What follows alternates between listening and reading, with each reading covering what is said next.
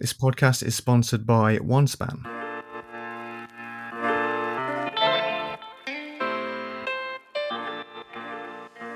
Hello and welcome to the latest episode of What the FinTech, the podcast from the team behind FinTech Futures and the Banking Technology magazine. My name is Paul Hindle, editor at FinTech Futures, and our guest for this episode is Aaron Davis, director of product marketing at OneSpan. Aaron, welcome to the show. Thanks, Paul. It's great to be here today. Excellent. Well, it's great to have you here. And with Aaron on the show this week, the main topic of discussion will be around digital transformation in the wealth management space. We'll chat more about the industry dynamics and prevalent digital trends, including the adoption of hybrid models to meet shifting customer preferences a little later in the show, uh, as well as hear a little bit more about the work that OneSpan is doing in this field. But first, as always, is our news and number segment. This is where our guest has gone out and found a news story featuring an interesting number to discuss and get us started. So, Aaron, what have you brought along for us today? Yeah, I, I was uh, looking at the article on FinTech Futures around Finovate Spring 2022. And I thought there were some really interesting data points in there talking about a survey in underway that said, particularly caught my eye. It said 30% of consumers said they enrolled in digital financial services over the pandemic for the first time. And I thought one in three, that's a that's a large number. And it really kind of shows you what we're seeing in the market today. Just the adoption of digital services, specifically in wealth management, uh, really starting to spread and starting to be adopted across all kind of demographics. Yeah, no, for sure. So this was, um, yeah, it was Aite-Novarica's uh, Jim Mortensen uh, yeah. who kicked off um, Finovate Spring this year. We were there. We had a, a, team on the ground at the conference in San Francisco. Really, some interesting insights all around. This, uh, as I mentioned, was one of the first chats. I mean, you mentioned, say, that thirty percent number enrolling in financial services follows that up as well with 87% of, of which said they plan to increase their online usage as well. So it certainly looks like it's picking up. You mentioned there in kind of like wealth management, kind of looking in at that angle. Do we feel like that that is certainly the case in, in wealth management now? And it seems like a lot of people are shifting onto that digital side of things, onto maybe kind of um, investment services and things like that. Yeah, I think it's starting. I mean, wealth management is a relationship based business. And, you know, a lot of the digital solutions. When you think of digital and wealth management, you think, okay, well, you know, I'm going to get some paperwork. I'm going to e-sign that. I might be able to transact electronically. I think what we're seeing now is a little bit of an evolution of that and a little bit of an expansion of those capabilities to to provide more value to uh, financial services clients, specifically in wealth management. So you think of things like virtual meetings with your advisor that became very popular during the pandemic. Those are starting to really stick. And then within the context of that, we're thinking a lot about how do we bring more value to that conversation? Maybe it's a transaction, maybe it's something that's integrated in terms of their financial well being into that experience. So I think the space is changing really rapidly, but at the end of the day, it's really still all about, I think, the human experience and your relationship with your financial advisor. And I mean, in that talk as well, Jim went on to kind of discuss that the increase in the amount of consumers coming online was obviously leading to a bit more um, kind of like online scams and, and things like that specifically looking into focusing on key areas that companies were looking at in terms of um, identity verification, application controls, authentication. This is something that uh, I know OneSpan kind of like works works with as well. But is, is this something you're noticing as well that companies are kind of like looking to get involved on the more identity verification side of things? Yeah, certainly they are. Um, as a lot of these workflows become a, more automated, more digitized across a lot of organizations, specifically in B2C, right? So you, when you're dealing with customers on the outside of the so-called firewall. You need advanced and enhanced authentication. You need things like uh, strong identity verification. You need like more of a higher assurance solution. And fraud is rising. The mm-hmm. fraudsters have their enterprise as well, and they're investing just as heavily as the wealth industry is in terms of digital. So we always have to kind of think along the lines of, well, our adversaries are making investments too, and they're getting smarter as well. So we have to make sure that we protect uh, customers at all of these different touch points that are rolling out.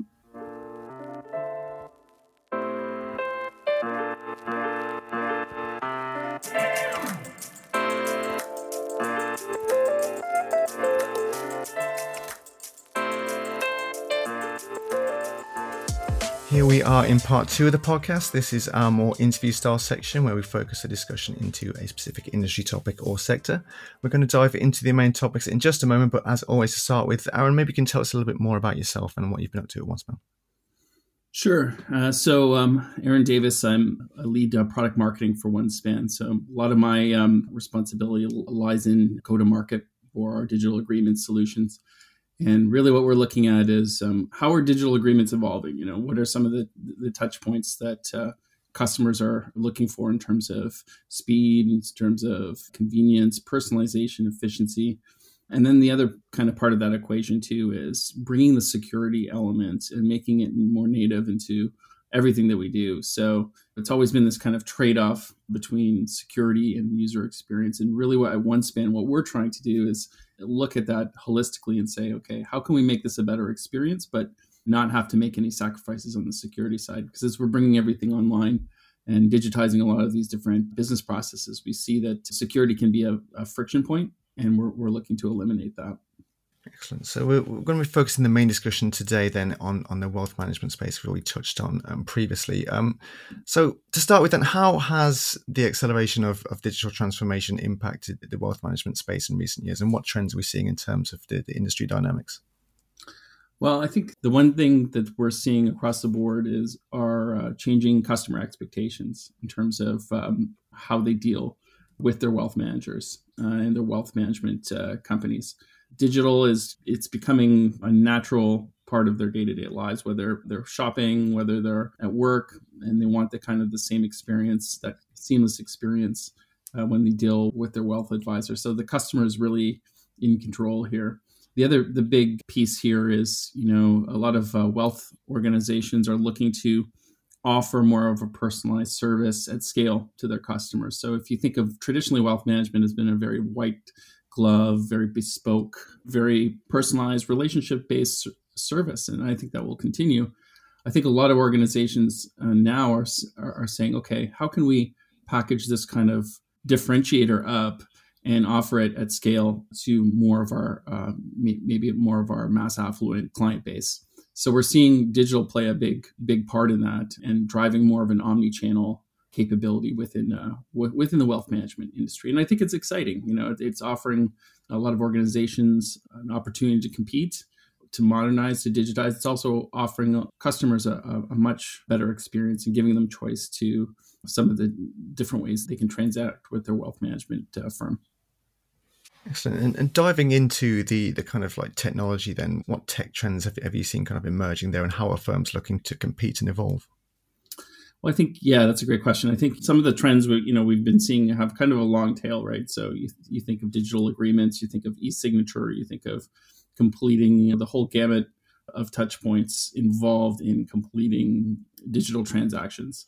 One of the things that we're really starting to see now, and this is really kicked off as a result of the pandemic, is um, you know you can't wealth management again is a very personal industry. It's a very relationship based industry there's really the need for a human element there. And if everything's automated and you're dealing with chatbots and you're dealing with different automated interfaces, it's really not the, the, the desired experience. You know, people want to talk to other people. People want to talk to their advisor. The advisor client relationship is still as strong as it's ever been. So I think that one of the biggest technology trends is how do we bring that human element into the the digital workflow, and that's something that we're we're kind of exploring and and we're laser focused on really at OneSpan is how do we elevate the the advisor client uh, relationship through digital, whether it's in a meeting, whether it's in a transaction, whatever the touch point is across that relationship, we're looking at ways to to digitize that but with a human element in mind. So i think that's a that's a big one. And you know firms are going to look and to compete on service in the future as well you know just going forward. This is a service heavily based service um, component here. So i think that um, firms are looking for that element in those digital transactions Excellent. And and how I guess is is the technology um, helping wealth firms kind of like scale and, and reach more customers as well? Are there any advancement there in terms of on, onboarding or boosting conversion rates? Yeah, conversion rates for sure. Um, it's really making them more efficient at the end of the day. So there's there's really two sides. There's the uh, allowing them to scale, allowing them to penetrate new markets, uh, to grow their business, to onboard uh, new customers more efficiently, so to accelerate their business from a momentum standpoint and from a new business standpoint, but trying to, to eliminate costs across the board. So the cost of servicing customers, how can we bring costs out? How can we uh, make it more efficient? And I think the third element really is and, the most important is how to make it a great experience for the advisor too. I, I think that's something that we that we often kind of forget in terms of these technology conversations, but the advisors these are tools that they have to work with as well in their day to day how do we make it seamless for an advisor to provide a better level of service to their customer or their client i think that's a big factor as well Excellent. And you touched on the customer perspective um, a little bit previously as well, in terms of that hybrid approach um, and that human element that they're after. So, how has the customer's attitude and expectations changed then when it comes to, to wealth management services? Yeah, I think we're, we kind of live in this on demand, 24 7, fully digital world now. And um, customers are, are looking to engage with their wealth advisor in, in different ways and, and, and in ways that are, that are more convenient and immediate for them.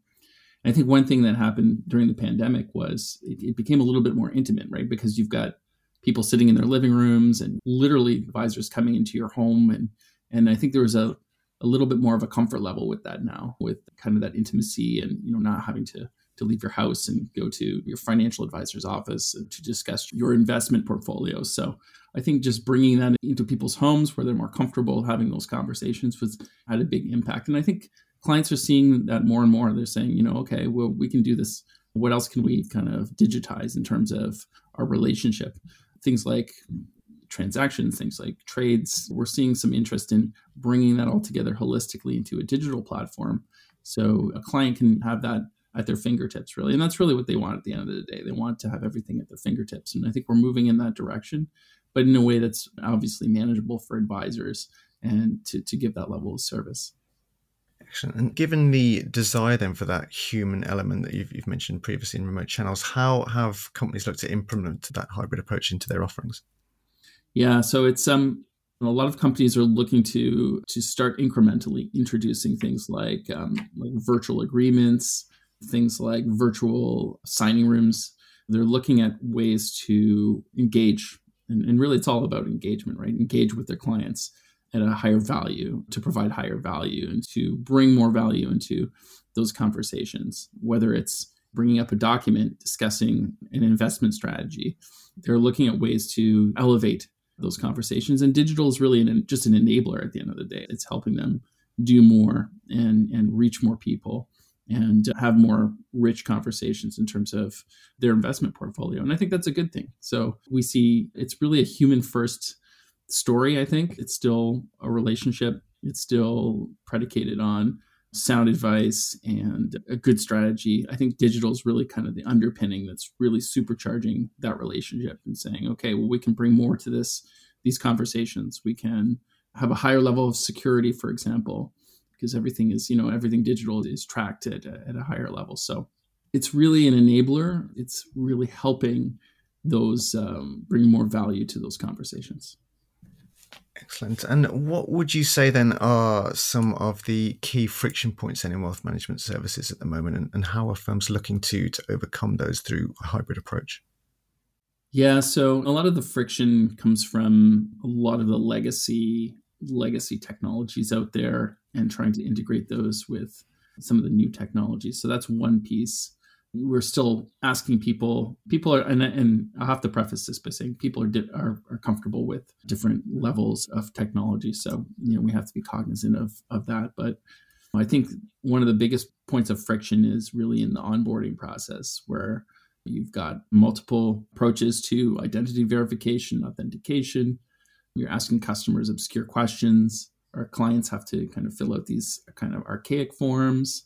And there's a lot of back and forth in terms of the paperwork. And that's really the enemy of the, the relationship right? You know, advisors will tell you that takes up an inordinate amount of time and not a great experience for customers. It involves a lot of friction. Customers um, and clients in, in, wealth management specifically expect things to be relatively frictionless. So i think id verification authentication as we move more of these services online is going to be one of the opportunities for them to reduce friction but not only at the onboarding, not only at the outset during onboarding, but throughout the entire kind of digital transaction as well. Because there might be other other areas within uh, a virtual session, for example, where you might actually want to transact during that session, and you'll need a higher level of assurance for that.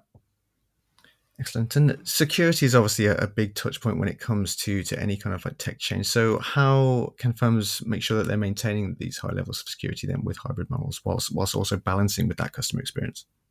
Yeah, so I mean security is kind of the the hot topic right now in financial services. You know, any kind of breach, you hear about these data breaches in different organizations. Those data breaches are not just um, impacting that organization. It's got a kind of a blast radius around it, right? So those are identities that are used to, to create other synthetic identities and then used in, in nefarious ways. So I think there's always going to be that environment that we have to protect against.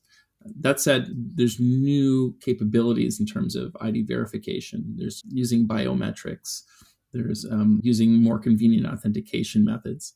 I think that we're, we're starting to get really smart about that because, you know, it's, it's kind of an old security saying that you can have convenience or you can have security. You can't really have both. Well, we're trying to kind of push the envelope there because we know that when security is kind of a, a roadblock and people are going to, people are always going to try the easiest way, right? So people want convenience and they're going to sacrifice security. At the end of the day, from a customer perspective, that we really have to make sure that that's as seamless as possible and we have to do it in a way that's very thoughtful so that seems very natural for for the client and um, doesn't impact you know the way they transact with with their wealth management firms. So we're seeing a lot of different technologies come into play in the next few years.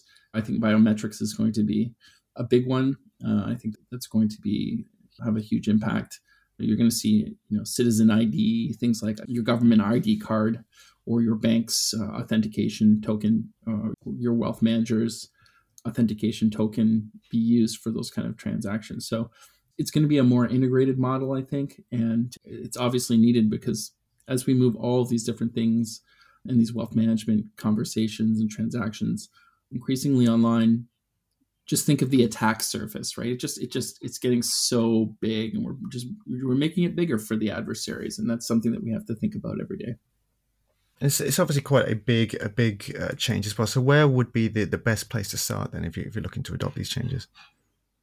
Well, start the client, right? So it's all you know. We always have to think of the client. We always have to think of what's best for the client and what's going to have the, a positive impact on their experience with the firm. I think the big thing is really protecting uh, the integrity of the transaction and protecting their data and their information. That's that's number one. If you don't have that, and you're you know you have a breach in your own organization it's going to have a severe impact. I think the second piece of that is looking at from an identity verification authentication point of view making sure you have those high assured safeguards in place to be able to uh, detect things like synthetic identity to be able to verify a credential when presented. I think those are going to be a lot of organizations are saying, okay, we really have to make an investment there if we want to bring a lot of these workflows digitize a lot of the workflows. It's a must have. It's not a something that you have to, you know, that you can do after the fact. It has to be there on day one as as customers transact. So I think at the front end, the IDV and the identity and authentication capabilities are important. I think when you look at more of the back office, you're looking at more of okay, so we've integrated with these different systems. How does security play a part? In terms of that exchange of information across those different systems. So you want to make sure that you know if your front end system is talking to a, more of a back end system or, or a transactional system, those APIs are secure and that uh, that data is protected as it kind of traverses all those different links. Excellent. And, and looking to the future, then, what do you think uh, the future looks like for the wealth management and hybrid models? And how do you see the space evolving? I think the future looks bright. I think it's going to look very different than it does today. You know, I think the way that we're going to interact with our wealth managers is going to be you're going to look for an increasingly novel kind of engagement in terms of digital. I think as we become more comfortable transacting digital, I, I think there's going to be kind of new ways of transacting. So if you think of we're very rigid these days. We have, you know, our investments, we have our savings, we might have our, you know, spending. I think it's going to be a little bit more hybrid across the board. So you'll have an, you might have accounts that are a little bit more hybrid in terms of saving and investing or you know investing and spending and there's going to be different as it's all digitized you're able to create a different model for that i think there's going to be different business models that are created out of that that will be that, that are going to be interesting but I also think, you know, engagement is just rapidly going to become more digitized. as wealth management is more democratized across a different generation of investors. You think of what's happened in the last few years in terms of investing, you've got different asset classes that are coming out like crypto, and you can invest from your mobile device very easily. I think that's going to um, not every element of that, but I think you're going to see a lot of those elements in come into play in terms of wealth management. So the ability to really quickly transact, uh, to meet with your advisor in a digital manner, have a conversation, no matter where you are in the world. Uh, you don't have to come into a physical location. And then the ability really to quickly transact and make changes on the fly in, in this kind of dynamic environment. I think that's going to be a, I think that's exciting. It's going to take a lot of uh, different technology to come together and, and certainly a security to protect it. But I think at the end of the day, really, it's still all about the relationship. And I think those relationships are just going to, digital is going to make those relationships stronger.